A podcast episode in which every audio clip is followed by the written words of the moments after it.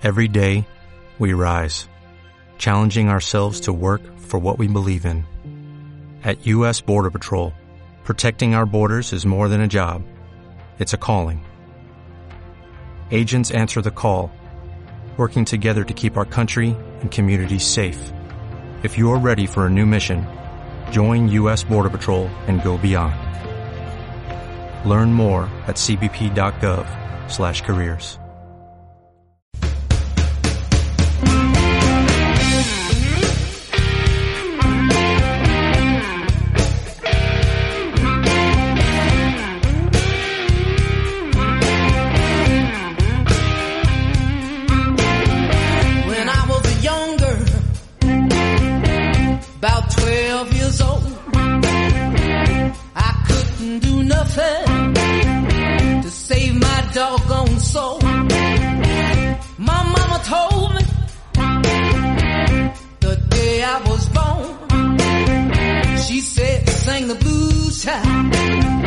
Sing it from now on. I'm a woman, I can sing the blues. I'm a woman, I can change. Muy buenas tardes, aquí estamos en la Pregunta Sin Fin en este martes de julio caluroso, 18 grados 8. A 3 minutos de la 1 de la tarde en la ciudad de Buenos Aires, el cielo gris, encapotado, bajó el dólar pero sube la temperatura, aunque sea no está para nada mal. Novedades, una especie de paz política y cambiaria en medio del viaje de la ministra de Economía Silvina Batakis a Washington, que se reunió con Cristalina Georgieva y que recibió desde el Fondo Monetario Internacional una mirada preocupante, en el sentido de que se espera un ajuste y hay una preocupación por un aumento de la inflación. El mismo día en que la ministra va por condiciones más flexibles hacia esa conversación del FMI y buscando de alguna manera financiamiento, hay una mala noticia. El gobierno va por dinero pero vuelve con menos dinero. Se conoció ayer y generó tanta polémica la decisión del Banco Interamericano de Desarrollo, el BID, de no facilitarle un préstamo de $500 millones al gobierno. Lo muy particular fue que el organismo dio a conocer esa posición a través de un artículo de opinión en The Wall Street Journal, firmado por el presidente del BID, ya se ha vuelto un nombre conocido, Mauricio Claver Carón, a quien el gobierno de Alberto Fernández resiste de manera muy contundente y con acciones muy, muy claras. Hay una fuerte tensión, una especie de distanciamiento mutuo, reclamos del gobierno argentino ante el presidente Biden para que lo retiraran de esa posición, y eso ha generado rispideces personales, pero claramente hay algo más, porque esas rispideces personales se trasladaron a decisiones burocráticas del organismo, a decisiones de préstamo, de manera que tan personal no es la cuestión. Un funcionario de ese nivel, la pirámide burocrática de un banco de crédito en el que intervienen distintos países con sus representantes, y las decisiones no se toman de manera arbitraria y discrecional por un funcionario elegido y nombrado por esos países, la decisión de no prestarlo y de anunciarlo, de exponer a la Argentina, de exponer las condiciones crediticias, la posibilidad de pedir plata de Argentina y su condición de deudor incumplidor, es particularmente grave que se explicite de esa manera en un medio de comunicación antes de que se lo comuniquen inclusive al gobierno. Ahí hay un asunto importante, porque además el FMI, para seguir adelante con las facilidades de pago o los créditos, demanda que haya una estructura de financiamiento de los otros organismos internacionales al país. De manera que la situación se complica, los detalles técnicos los iremos conociendo de a poquito. Otro tema que sigue estando muy presente como en la agenda social, no solo en la agenda social, que es naturalmente un tema social, sino un tema de disputa en la agenda política y económica, cuando el déficit fiscal es un tema también político. Lo escuchamos al gobernador de la provincia de Buenos Aires, Axel Kicillof, que se refirió ayer en la entrega, en el anuncio en relación a un plan de viviendas, a las políticas que tienen recursos y a la voluntad política por llevarlas adelante. Hay veces que no hay recursos y entonces no se puede dar respuesta. Hay veces que los recursos sobran, pero se usan para otra cosa. Así que no alcanza con que existan los recursos. Pero en el caso nuestro, que sí tenemos una obsesión por abordar estos problemas estructurales, particularmente los problemas de vivienda, infraestructura, hábitat, los problemas que tienen que ver con la calidad misma de vida de los y las bonaerenses, bueno, se necesitan los recursos, se necesita la planificación, se necesitan los programas, se necesitan los resultados. No solo va a enfocarse en la cuestión sistemáticamente, en la cuestión de ampliación de la oferta de vivienda nueva, sino que también se empieza con este programa Buenos Aires Crea a enfocar en la cuestión del mejoramiento y ampliación de las viviendas existentes. Cuando hay una necesidad, algunos ven un costo, ¿no? Algunos ven solo un costo y entonces agarran la calculadora. Nosotros, cuando vemos una necesidad, no agarramos la calculadora, usamos el corazón y decimos que hay un derecho. El mejor homenaje que le podemos hacer a Eva Perón es seguir trabajando. La política de derechos y del pueblo, en este caso, agitada por el gobernador de la provincia de Buenos Aires, pero claramente el tema de los derechos sociales, de los planes sociales, de las organizaciones sociales y su rol político empezaron a ser asusados por la vicepresidenta e instalaron definitivamente el debate acerca de cómo administrar la política social para que finalmente se logre que esos planes se conviertan en trabajo. Estamos en comunicación telefónica con María Migliori, ministra de Desarrollo Humano y Hábitat de la Ciudad de Buenos Aires. Gracias, María, por estar en La Pregunta Sin Fin. Buenas tardes, ¿cómo andas, Luciana? Bien, gracias a vos. María, se instaló...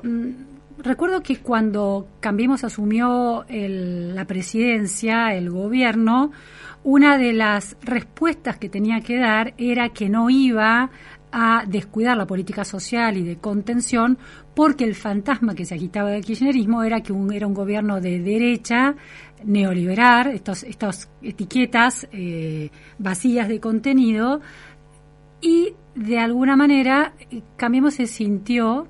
Hasta hubo discursos sobre eso y aclaraciones, casi obligado a mostrar una política social muy activa, tan activa que terminó el gobierno de Mauricio Macri con 1.200.000 planes de cooperativos cuando había arrancado con 220.000. El gobierno del presidente Fernández los elevó todavía más.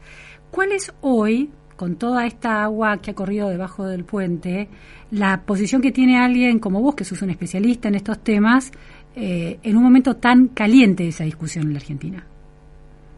Mira, me parece que son como varias cuestiones las que vos planteás. Primero, nosotros de Juntos por el Cambio estamos convencidos de la consistencia de nuestra política social porque es necesaria en la Argentina, y creemos en una política social no solamente que contenga y que acompañe momentos de crisis, que por supuesto eso es muy necesario, pero en una política social que transforme, que genere ciertas condiciones para acompañar ciclos de desarrollo posible. Y en esto a mí me parece importante siempre empezar con una reflexión que es evidente, pero que en la Argentina hoy está en discusión, que es: sin una macroeconomía ordenada no se puede. O sea, realmente es imposible pensar resolver de manera estructural cualquier cuestión de pobreza sin una estabilidad económica, sin un orden fiscal, sin un proceso de crecimiento sostenido. Es una discusión que la mayoría de los países de América del Sur la han superado y que nosotros en Argentina tenemos que superarla, pues sin eso no se puede. Para mí me gusta también siempre complementar la idea de que con eso solo no alcanza. El problema estructural que nosotros tenemos es grande. Entonces yo creo que tenemos que pensar siempre políticas de contención y políticas también que transformen de manera estructural, y en Juntos por el Cambio creemos en eso e hicimos eso cuando fuimos gobierno nacional, por ejemplo con promover lo que fue la ley de integración sociourbana, que lo que hizo fue reconocer todos los barrios populares que existen en el país y proponer un camino claro para poder transformar esa situación estructural. Ese es el programa que llevamos adelante en la Ciudad de Buenos Aires hace varios años y la verdad que estamos avanzando con muy buenos resultados. Entonces tenemos una mirada consistente que la política social tiene que ayudar a romper ciclos estructurales de pobreza en políticas como esta que le estoy nombrando, y después también con una apuesta muy fuerte al trabajo, a poder realmente convertir volver a hacer que el esfuerzo de tanta gente valga la pena en términos de poder progresar, de poder salir adelante.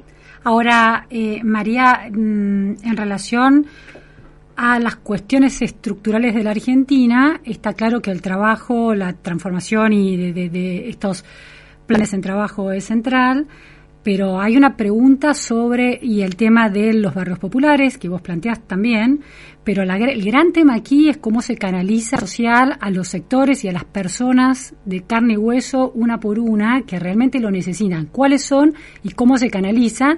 El rol que tiene el Estado y la pregunta sobre las organizaciones sociales es una pregunta clave que por lo menos hasta ahora está respondida con una fuerte intermediación de las organizaciones sociales.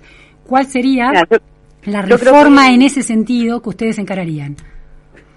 Mira, a ver, yo creo que nosotros tenemos que pensar, lo que hoy es discusión en Argentina creo que es el plan Potenciar Trabajo, especialmente. Yo creo que todos los planes de ese tipo tienen que tener tres condiciones. Por un lado, en el diseño de estos planes, ser otorgados de manera directa por el Estado, este punto que vos remarcabas, no, que no haya una intermediación, sino que haya un criterio claro del Estado, como por ejemplo como se asigna la UH, que es una asignación que es directa. Yo creo que todos los planes que estén vinculados al trabajo tienen que tener, además, una temporalidad, al menos en el diseño tiene que ser claro eso, a quién, por cuánto tiempo, de qué manera, y después también una condicionalidad. Yo creo que estos planes tienen que ser un puente entre donde estamos y donde queremos estar. En ese sentido, a mí me gusta apostar a lo que son las condicionalidades educativas, porque si nosotros asumimos que una persona hoy está en una situación en la que no tiene trabajo o que está llevando adelante un trabajo que es poco productivo y por eso no le alcanza para salir adelante, bueno, tenemos que apostar a una condicionalidad educativa, darle una herramienta para que pueda estar mejor en un futuro no lejano. Por supuesto que esto tiene que estar también diseñado de la mano de lo que es la política productiva y la política económica, hacerse la pregunta en qué sectores puede trabajar esta gente, cómo hacemos que eso tenga más valor, cómo lo integramos. Ahora, María, antes de avanzar a esa parte de la cuestión, quiero detenerme un poco más en el tema de la administración de los planes, porque uno de los análisis con los que se inicia un gobierno que no es de signo peronista es cómo administrar el conflicto social y mantener la paz social. De hecho, una de las grandes interrogantes de las grandes preguntas que quedan instaladas en esta particular escena política es, en el medio de esta crisis, la calle está relativamente tranquila. Las marchas que se hacen en la ciudad de Buenos Aires, organizadas por los movimientos sociales, tienen una lógica de protesta, pero no de caos social. No hay saqueos, no hay ese tipo de conflictividad en la calle que puede estar aguijoneada eventualmente por punteros de la política, pero que no están formalmente demostrado eso. Entonces, cuando llega un gobierno de signo no peronista, siempre el temor es que esa calle sea ingobernable. Una de las análisis que se hacía durante la gestión de Cambiemos, que se hizo en relación a ese tema puntual, es que de alguna manera la estructura de administración de planes que se fue consolidando desde 2001 desde el Estado, intermediados por las organizaciones sociales, las iglesias y otras organizaciones intermedias en el conurbano y otros puntos calientes de donde la pobreza es muy acuciante, le permitieron al gobierno de Cambiemos, incentivando todavía más con la entrega de más planes, sostener esa paz social. Entonces, sin ese buffer de control de la calle y del mantenimiento de la paz social, ¿cómo piensan, si ya hay decisión política de que el Estado retome la administración de la política social y las organizaciones sociales que en algún lado, no se corre un riesgo de otro tipo? Mira, a ver, varias como reflexiones. Primero, para el 2023 falta mucho. Entonces, quien hoy tiene que dar las respuestas respecto a para qué debería estar y cómo debería ser la política social es el gobierno nacional. Yo sí te contesto con algo que creo que no es contradictorio, y es: el Estado tiene que marcar un rumbo claro, y eso es lo que nosotros hacemos en la Ciudad de Buenos Aires, hacernos la pregunta de para qué queremos la política social. Si es solamente, insisto con esta idea, solamente para contener y acompañar, o también creemos que tiene un rol en la transformación, en dar una oportunidad a quien hoy está afuera y generar condiciones que permitan el desarrollo.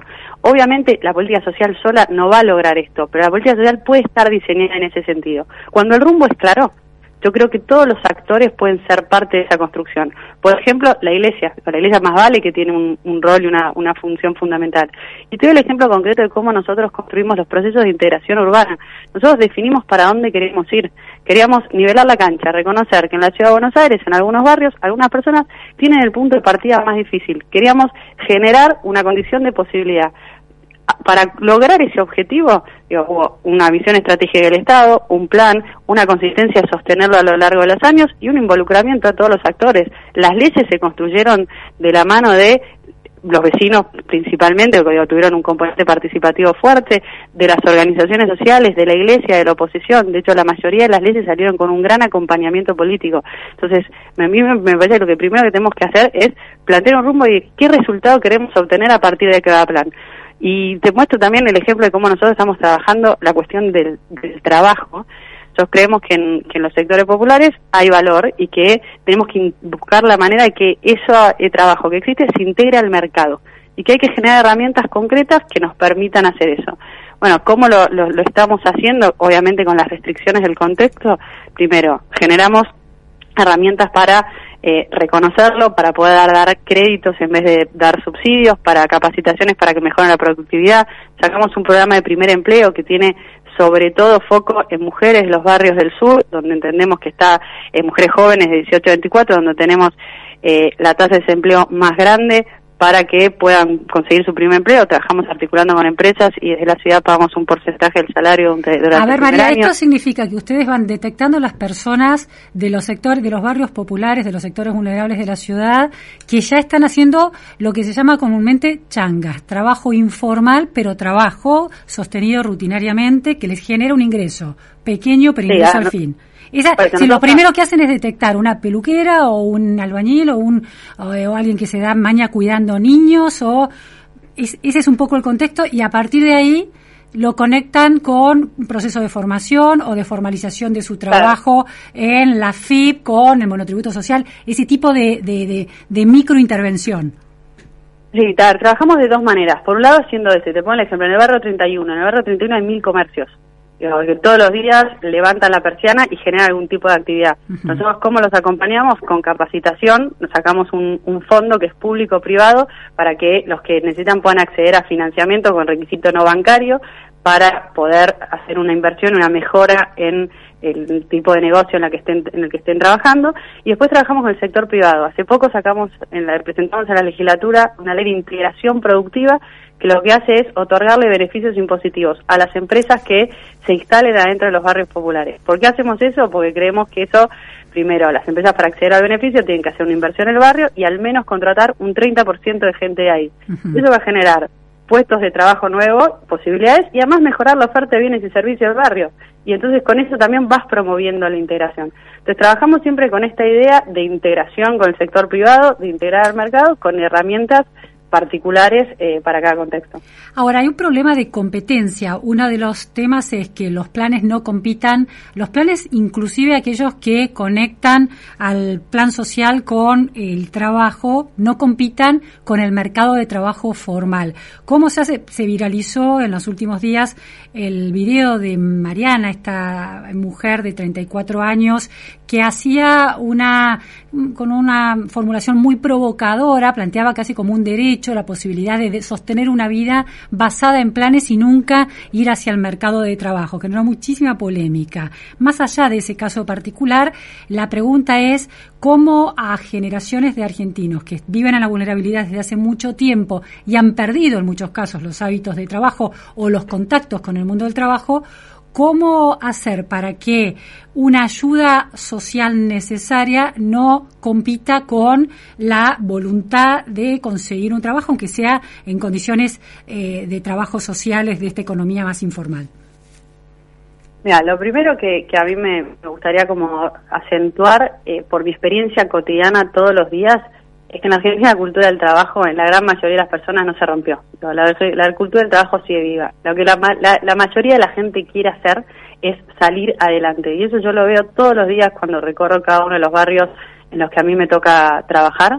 Hay un esfuerzo muy grande y lo que se rompió en la Argentina es la garantía institucional de que si vos te esforzabas y vas a poder estar mejor. Bueno, está bien, pero digo, una madre sí, pero... que tiene que salir, dejar a sus hijos, ¿no? Dejar a sus hijos todo el día y salir a trabajar, entre la disyuntiva de recibir los planes sociales o salir a trabajar por menos plata de la que esos planes le ofrecen, a lo mejor termina quedándose en su casa y recibiendo los planes sociales sin ir y deja de ir al mundo del trabajo. Es decir, en esas disyuntivas muy concretas, esas cosas cuentan, aunque exista la voluntad de trabajar por parte de esa persona.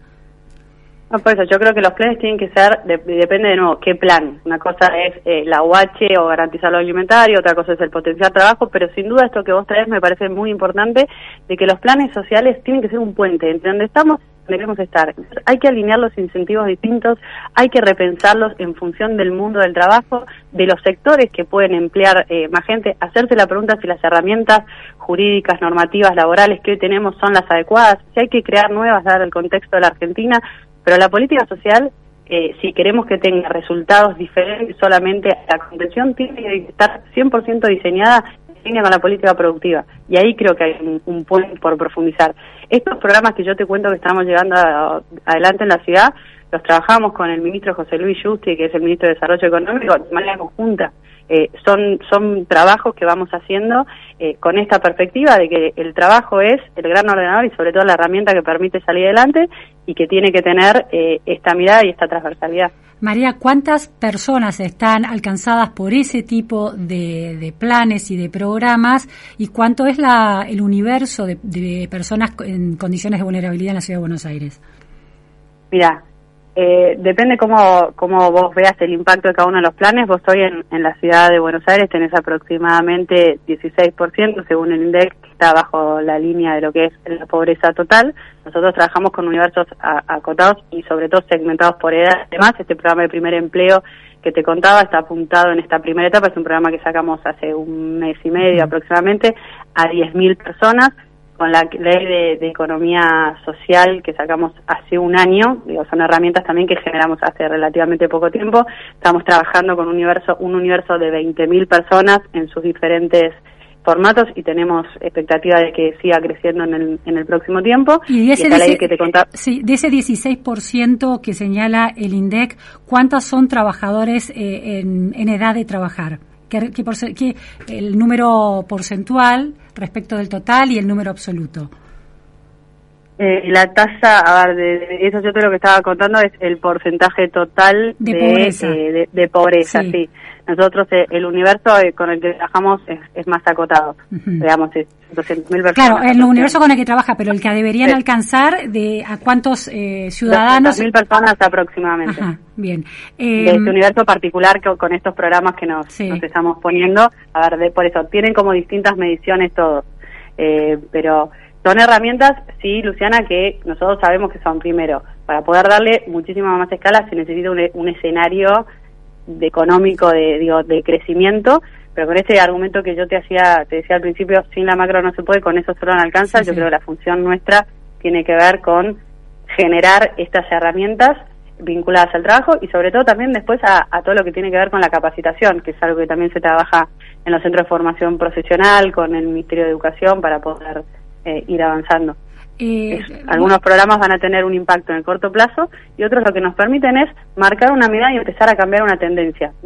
Son programas, como te decía, la ley de integración productiva se sancionó hace un mes aproximadamente, está en proceso de reglamentación, esperamos ponerla en marcha a partir de agosto, media segunda quincena de agosto es donde estamos esperando empezar a implementarla. Entonces son programas que están arrancando en ese sentido, y lo que creemos es que sí es importante en este contexto hacernos la pregunta de cuál es el rol y qué resultado queremos de la política social, y solamente acompañar, y si es eso, hacerlo de una manera que sea bien eficaz, bien transparente, o ampliar la red de protección social, o si queremos dar un paso más y pensar que la política social puede transformar y puede ser ese puente para generar una oportunidad de interacción, de poder salir adelante. Del asistencialismo que se vuelve casi endémico a un proceso de acompañamiento para la salida laboral. Sí, absolutamente. A la transformación. Yo creo que hay que apostar a esa segunda mirada.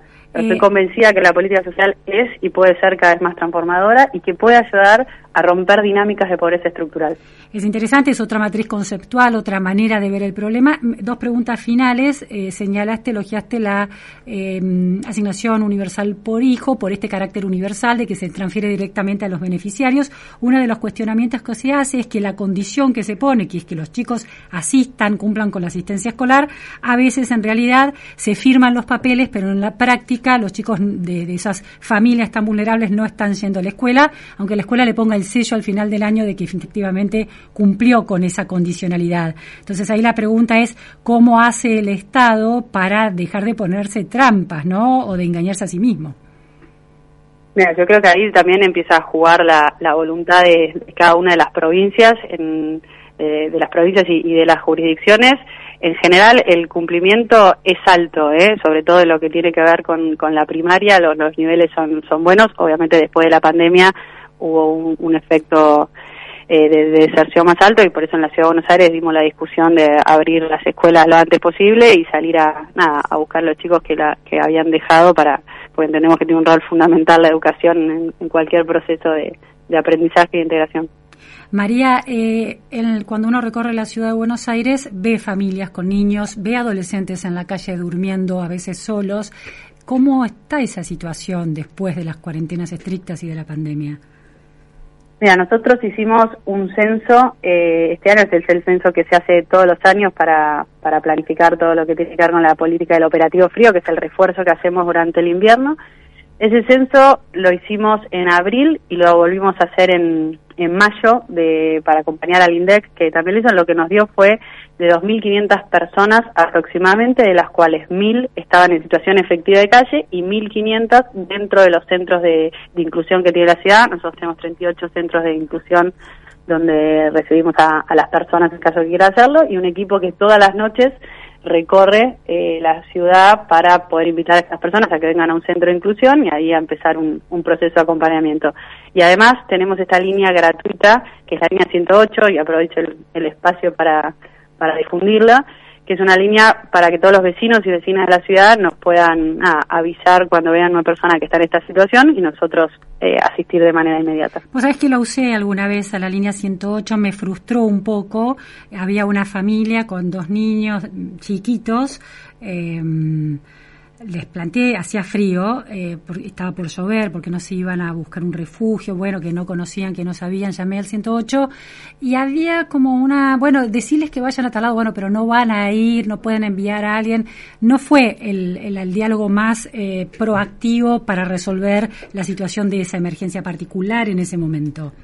¿Cuáles son? Bueno, lo topo para que sigamos mejorando el servicio que damos. Nosotros tenemos la línea 108 con estos con los operadores que atienden. ¿Pero qué deberían hacer para saber? Digo, cuando uno llama, porque no mandaban a alguien.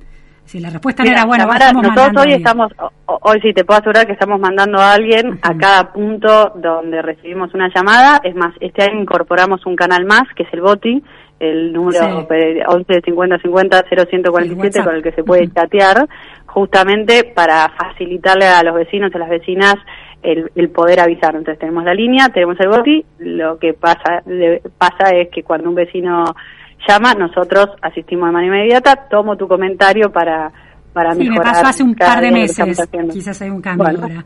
Pero lo que debemos exigir es que vaya alguien. Lo tomo para seguir mejorando, lo tomo para que nosotros podamos seguir mejorando cada vez nuestro servicio.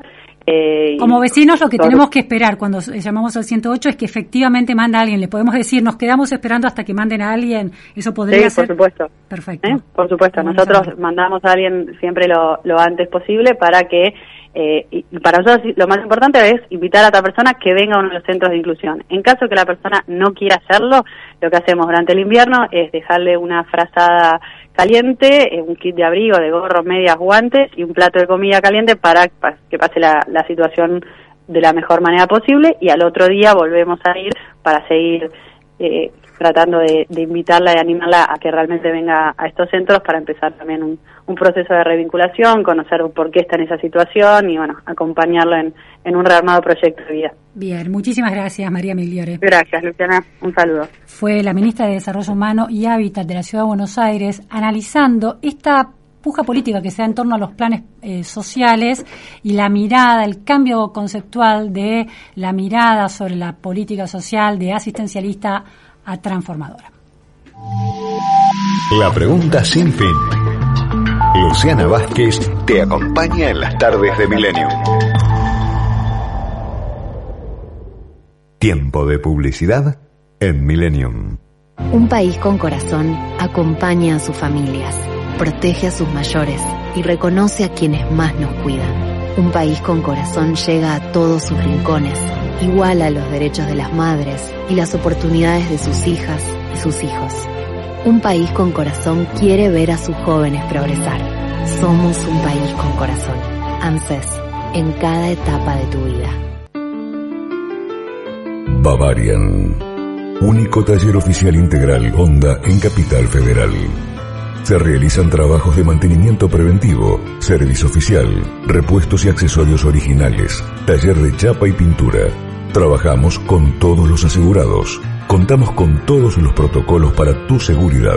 Ubicados en calle General Hornos 930-940, Barracas, a minutos del microcentro y Puerto Madero. Solicita un turno al 4301-1810. Sabes cómo lo cuidas, sabes cómo lo van a tratar. Bavarian, único taller oficial integral Honda en Capital Federal. Club Ciudad de Buenos Aires te invita a ser parte en sus 100 años de vida. Vení, conocelo. www.clubciudad.org.ar. Un lugar para disfrutar en familia y en el que tus hijos podrán iniciarse en varios deportes.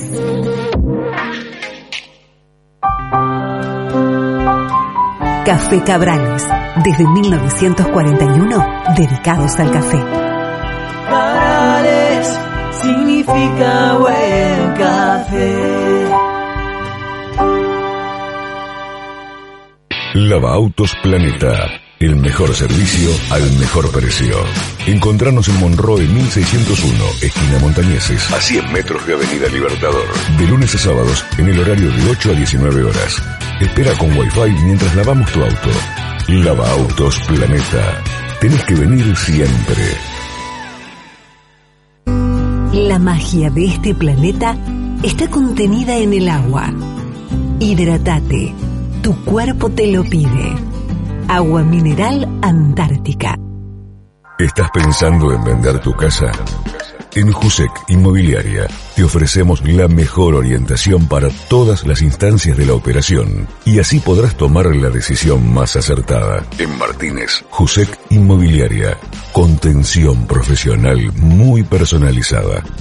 Teléfono de contacto 4733-0101. Rompe el silencio. Si vos o alguien que conocés está atravesando una situación de violencia de género, llama gratis al 144. Conoce más en buenosaires.gov.ar/rompe el silencio. Buenos Aires Ciudad. Fin de espacio publicitario. 106.7 Milenio. La libertad de escuchar. La libertad de escuchar. La radio. Milenio. 106.7.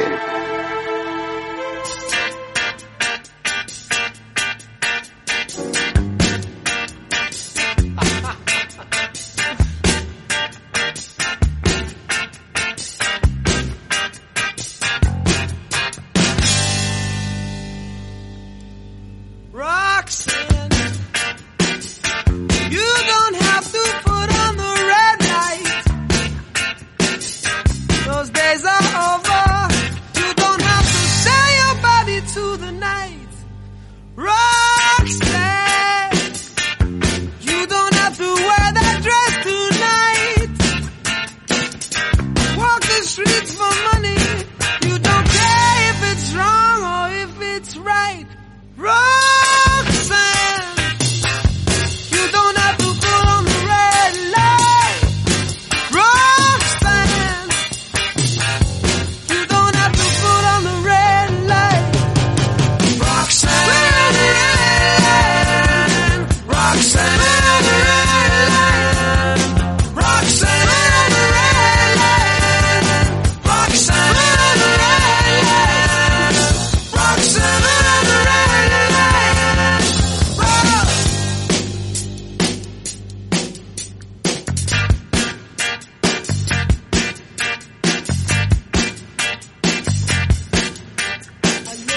'cause I knew you. I wouldn't talk down to you. I have to tell you just how I feel. I won't share you with another boy. I know my mind is made up, so put away your makeup. Told you once, I won't tell you again. It's a bad way, Roxanne. You don't have to put on the red light, Roxanne. You don't have to put on the red light. You don't have to put on the red light, Roxanne. Put on the red light, Roxanne. Put on the red light, Roxanne. Put on the red light, Roxanne.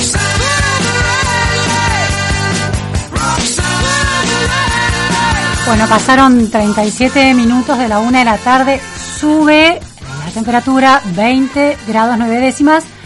Baja el dólar blue, está instalado en 322 pesos. El presidente Alberto Fernández, mientras tanto, lleva adelante una agenda cargados de microeventos que, bueno, en general no son sostenidos, no son protagonizados por una autoridad a nivel presidencial. Está en Chapadmalal, fue a reinaugurar el Hotel 6 de la unidad turística. Y allí, en un homenaje a Eva Perón, habló de la especulación. Siguen especulando con una devaluación, sostuvo el presidente Fernández. En este tema que hablábamos con la ministra de Desarrollo Humano y Hábitat de Desarrollo Social y Hábitat de la Ciudad de Buenos Aires, María Migliori, el tema educativo es central. Y una de las cuestiones con el trabajo informal y el tema educativo afecta a aquellos adolescentes que terminan la secundaria y tienen que ingresar al mundo laboral, pero no lo hacen. Las tasas de desempleo entre los 18 y 24 años son realmente preocupantes y altas. Es decir, chicos que salieron de la secundaria, en teoría podían incorporarse al mercado de trabajo, pero no lo están haciendo. ¿Qué pasa? ¿Es un problema del mundo del trabajo o es un problema del mundo de la educación? Es de los dos. Estamos en comunicación telefónica con Irene Kitt. Gracias, Irene, por estar hoy en La Pregunta Sin Fin. No, muchas gracias a vos por la invitación y, bueno, desafiante el tema que estás planteando, te lo agradezco. Irene es especialista en educación y presidenta de la Asociación Civil Educación para Todos. Irene, el tema de cuán preparados están los estudiantes que terminan el secundario para incorporarse, de aquellos que logran terminarlo, sabemos, la mitad de los chicos que ingresa no lo termina, de esa mitad muy pocos alcanzan los aprendizajes en matemática y lengua que son medidos por las pruebas nacionales e internacionales, de aquellos que efectivamente, supuestamente tienen un nivel aceptable de lengua o matemática, ¿cuántos están listos para ingresar al mundo del trabajo, terminada la secundaria? La verdad que, bueno, son pocos. Los propios datos, como bien dices, del mercado de trabajo nos están mostrando que hay un desacople, lo mismo que muchas notas periodísticas, a veces que nos asombra, es decir, bueno, en tal localidad no consiguen empleados para una fábrica que da empleo formal, una automotriz, ¿recuerdas el año pasado? Toyota, ¿no? Sí, el caso de Toyota fue ese, sí. Bueno, yo creo que hay una cuestión ahí que, bueno, a todos nos interpela, pero bueno, a los pedagogos también. A veces nos cuesta mucho establecer un diálogo abierto, tanto con la universidad, desde el ámbito de la educación obligatoria, como con el mundo del trabajo, y dialogar para ver cuáles son esas dificultades que tienen los estudiantes y preguntarnos a nosotros esto mismo que tú decías. ¿Es un problema del mundo del trabajo? Seguramente en parte sí, pero ¿qué parte es del sistema educativo y podemos encararlo? Uh-huh. Y un coro unánime que uno lee cuando están los temas de los exámenes en la universidad, o este que decía esta persona, como muchas otras más de la automotriz, son dos o tres cuestiones que se repiten. Los ingresantes, los egresados, no comprenden lo que leen, no saben trabajar en equipo, no tienen iniciativa. Para sintetizar. Y esas tres cosas, la escuela, nos tenemos que preguntar si la escuela las trabaja, si las trabaja bien, si se siente ofendida por tener que trabajar esos temas en el ámbito escolar, En fin, creo que hay mucho, a veces una discusión que a veces está cargada de supuestos ideológicos y que creo que en beneficio de los jóvenes tendríamos que poder establecer otro tipo de diálogo. Claro. Ahora, cuando hablas, por ejemplo, del tema de que no comprenden lo que leen, no pueden seguir una consigna básica, ya no es solo un problema de la escuela secundaria, es un problema de la escuela primaria eso. Talmente. Porque la alfabetización, la comprensión lectora es una construcción que se debería hacer y concluir en los primeros años de la escuela primaria. Yo creo que la comprensión lectora, o sea, el dominio de las reglas básicas de la lengua escrita debería completar en el ciclo básico, en el primer ciclo de la escuela primaria. Ahora bien, la comprensión lectora es una capacidad incremental, ¿no? No es que uno, porque se compone del conocimiento de la lengua y del conocimiento de los contenidos y del conocimiento de la aplicación práctica de eso que leíste, que te da el retorno de si de verdad entendiste lo que leíste. ¿Vos entendés lo que leíste para contestar una prueba o para usarlo en la realidad, que es lo que te pide el mundo del trabajo? Entonces, esa capacidad de comprensión lectora va creciendo a medida que va creciendo la complejidad de lo que uno tiene que estudiar, y por lo tanto, sobre la base de eso que sí hay que adquirir en el ciclo básico, en el primer ciclo de primaria, formar un lector hábil es una tarea de toda la educación obligatoria. Uh-huh. Justamente a veces se abandona, porque dice, bueno, ya saben leer, a veces se abandona en el segundo ciclo de la primaria. Claro. Como ya saben leer, no se hacen actividades sistemáticas que fortalezcan esa capacidad de comprensión lectora, que si uno lee el marco teórico, metodológico de PISA, claramente lo muestro así como te comento, de una capacidad incremental, y donde hay una cuestión que dejo la colita para después seguirlo hablando, si te parece, que es que la lectura del texto digital es más compleja que la del texto papel. Por las distintas interacciones que tiene con gráficos, con otros links, ¿por qué se da esa complejidad? Básicamente porque la lectura, cuando uno domina el texto en papel, uno va adquiriendo ciertas, justamente, habilidades que están vinculadas con la extensión del texto, la organización de ese texto en capítulos, la lectura de un índice, en fin, una cantidad de cosas que ayudan a crear como la estantería previa en la cual vas a poner eso que vas a leer. Mientras que el texto digital, justamente, por esto que decís, el hiperlinkeo que suele tener, la falta de esa distribución en el espacio, hace que deba ser ejercitada especialmente a posteriori de la otra. Uh-huh. Y hay un tema muy particular de un tipo de texto que se pide en el mundo laboral, y en el social, que es el texto instructivo complejo, ¿no? Que es poder decir, seguir un manual de instrucciones, claro.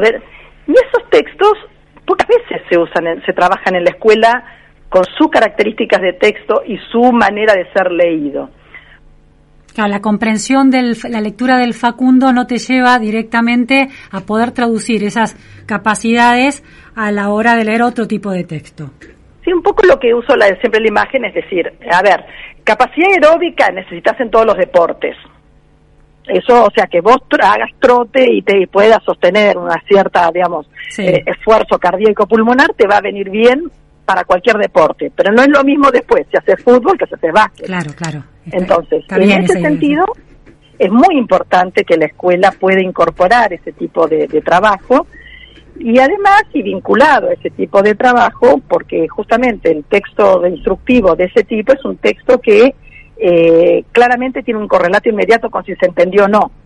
Vos podés, por así decirlo, como diríamos, zafar, con la interpretación de una novela, con la interpretación de un manual de operaciones para una máquina, no podés.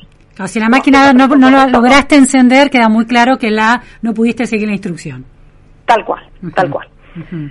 Interesante eso, interesante porque lo que estás planteando es que el mundo del trabajo sea parte del modo en que atraviese los contenidos de la escuela, no sea simplemente un objetivo final cuando termina la escuela, que esté ahí como horizonte de expectativas para todos los conocimientos complejos que la escuela enseña, sino que moldee también algunos de esos conocimientos dentro de la escuela.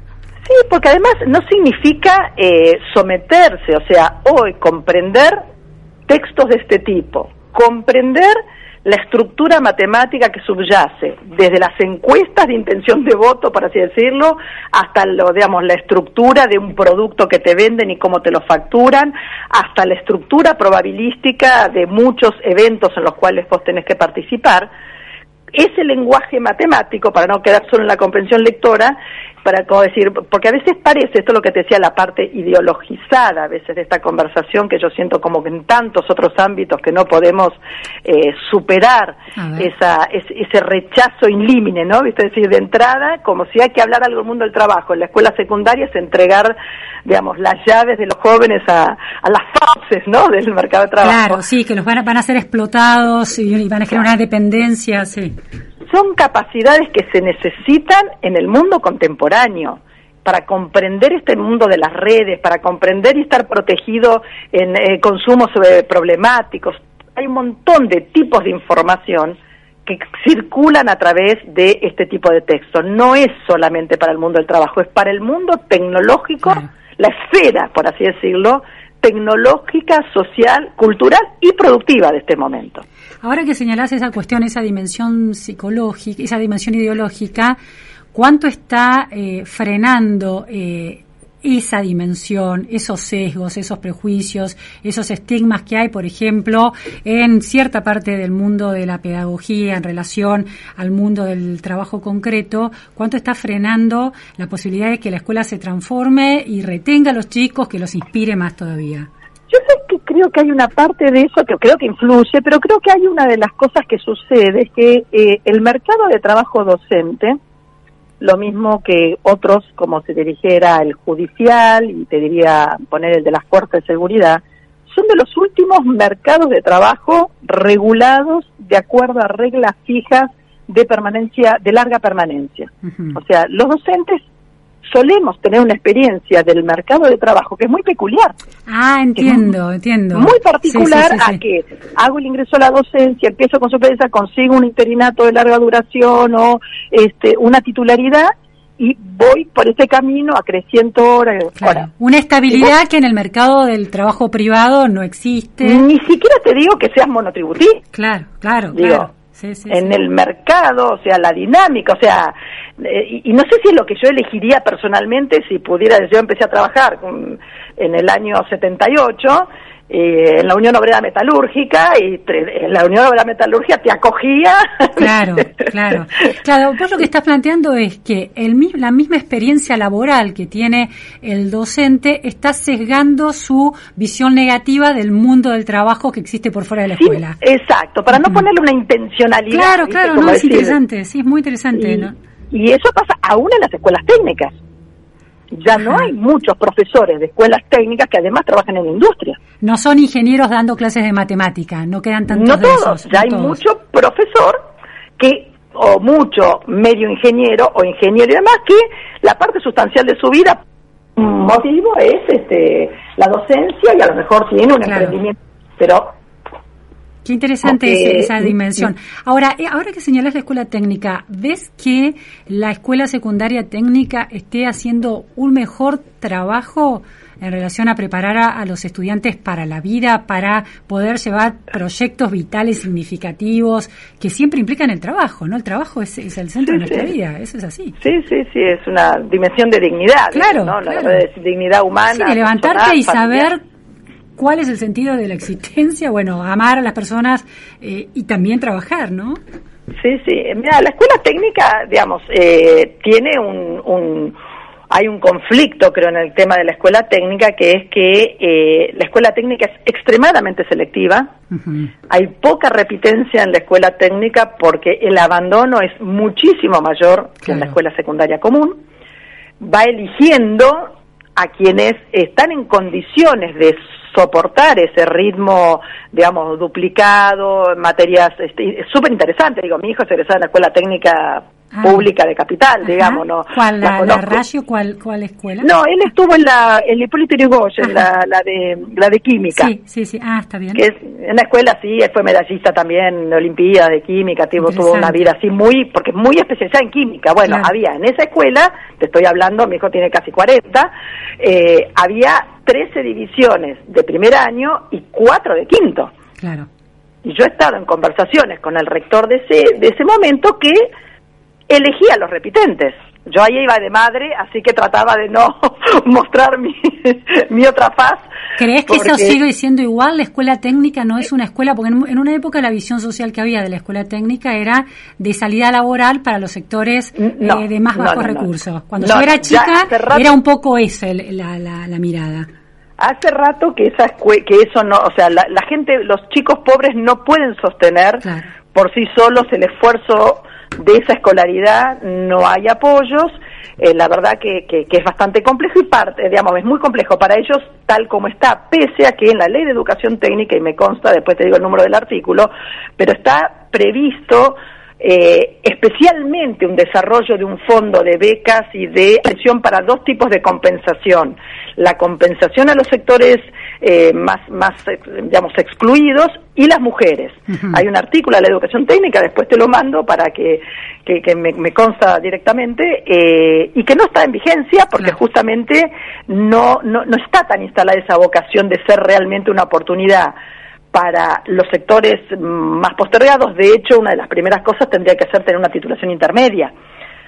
Lo primero que tendrías que poder hacer para poder tener una salida laboral si no podés sostener los estudios hasta el quinto año. Que se convierta en una certificación de formación profesional. Sí, lo que aprendiz de algo, claro. Sí, exactamente, sí. Te vas en cuarto porque no... Bueno, pero me voy con un certificado de...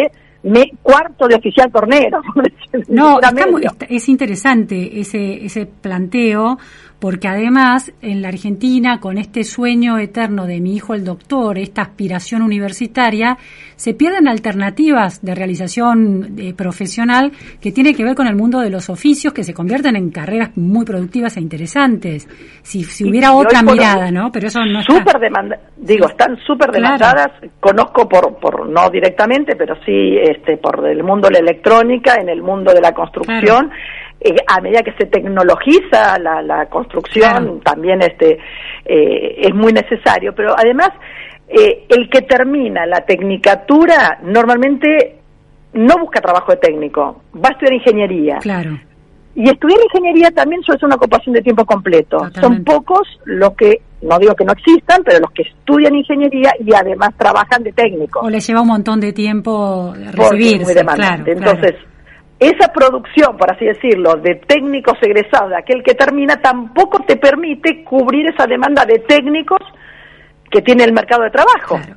Entonces hay como una encerrona, por eso digo, sería tan importante poder conversar. ¿Crees que esa encerrona tiene que ver con esa falta de visión, de presencia contundente? El otro día entrevistaba a la consejera del Ministerio de Educación y Cultura de Finlandia en América Latina y la consejera también en la Embajada de Finlandia en la Argentina, Emilia Agdenrash. No creo que lo pronuncie bien, pero bueno, se aproxima bastante, que planteaba la presencia contundente en la formulación de planes de estudio y en la evaluación de los trayectos escolares de los estudiantes por parte del mundo del trabajo en la escuela técnica secundaria finlandesa. Uh-huh. Eso falta en la Argentina, no solo falta en la escuela técnica, lo cual es paradójico, y también falta en la escuela, obviamente, en el bachillerato, digamos. Esa presencia, esa relación mayor con el empresariado, con la visión de las empresas y las necesidades. Con el empresariado en general, muchas veces comentábamos con colegas con los que compartimos así algunas iniciativas que decir, bueno, el ciclo básico está, por la definición, está como concentrado en ayudar al joven, al adolescente, convertirse en un estudiante con cierta autonomía. Y el ciclo superior de la escuela secundaria a construir este proyecto de vida del que hablabas antes. En muchos sectores sociales, y creo que es un tema que está en boga en estos últimos meses, vos fíjate que, por ejemplo, falta la posibilidad de hablar con personas que hayan desarrollado diversos tipos de trayectorias laborales productivas, de emprendedurismo, lo que fuera. O sea, a lo mejor mis hijos, los hijos de otros colegas, los sobrinos, los nietos, tenés que decir, a mí me interesa, no sé, qué sé yo, la laborterapia. Bueno, mirá, llegás siempre a conectarlo con alguien alguien egresado, alguien que trabaja de eso y demás. Los jóvenes de los sectores populares no tienen posibilidad de construir ese capital social, primero de conocimiento, de cómo se desarrolla y qué pasa si llegas a tener una oportunidad laboral de ciertas características, laboral, productiva, de emprendedurismo y demás. Y, a su vez, de cómo irla concretando y cómo pasar. Bueno, aún el hecho de decir, bueno, mirá, que en la escuela puedas hablar con, desde el dueño del taller metalúrgico hasta el que, el taller, la costurera que armó un, ¿viste? ¿Qué sé yo? La peluquera. Sí, es que el único horizonte posible no es ir a estudiar una carrera simplemente porque la presión social es que hagas eso. Exacto. Claro, interesante. Bien. Muchísimas gracias, Irene Kitt. Como siempre, muy interesante escucharte. No, por favor, siempre los temas para educación. Gracias. Gracias, muy amable. Bueno, era Irene Kitt, especialista en educación, con una enorme cantidad de información y de miradas sobre el tema, presidenta de la Asociación Civil Educación para Todos.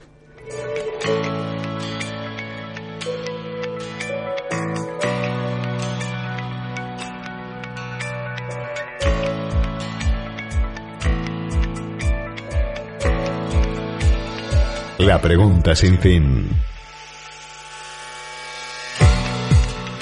Bueno, tenemos algunos mensajes, tres mensajes. Alguien plantea, no dice quién, Gloria, creo que es. ¿No habría que concientizar también en relación al diálogo que tuvimos con María Migliori sobre planes sociales a los empleadores que tienen que pagar mejores sueldos? Hay gente que cobra 30.000 pesos por 8 horas de trabajo administrativo, un punto. Sobre el tema del 108, Gervasio de Boedo plantea que le pasó algo parecido a lo que me pasó a mí.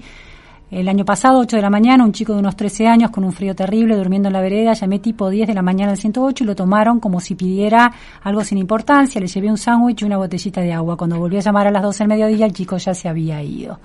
Y sobre el tema que acabamos de hablar recién, un oyente nos cuenta que existe o existía el título de auxiliar técnico en cuarto año aprobado en la escuela técnica. Bueno, temas que vamos conversando. A mí me parece el tema de la escuela técnica, me parece súper interesante. En otras sociedades, los oficios permiten la construcción de carreras sólidas, emprendedoras, con empresas pymes construidas a partir de esos oficios. El horizonte universitario no es el único horizonte interesante que hay. Por ejemplo, a mí me interesa muchísimo la carpintería. Por supuesto lo haría como un hobby, pero es un oficio que me parece, una artesanía que me parece particularmente atractiva, y hoy es un buen carpintero que cumple y que tenga procesos de trabajo, capacidad de sostener un compromiso y entregar un producto en condiciones y un servicio de ese producto, es muy difícil encontrar. Sí, bueno, deudas pendientes que tiene la Argentina. Llegamos al final de la pregunta sin fin aquí en FM Millennium. En la operación técnica estuvo Alejandra Lescarboura, en redes y en producción Juan Sebastián Correa. No se vayan porque sigue Maxi Palma con Millennium Te Acompaña de 14 a 15. Muchas gracias, hasta mañana. Este espacio fue auspiciado.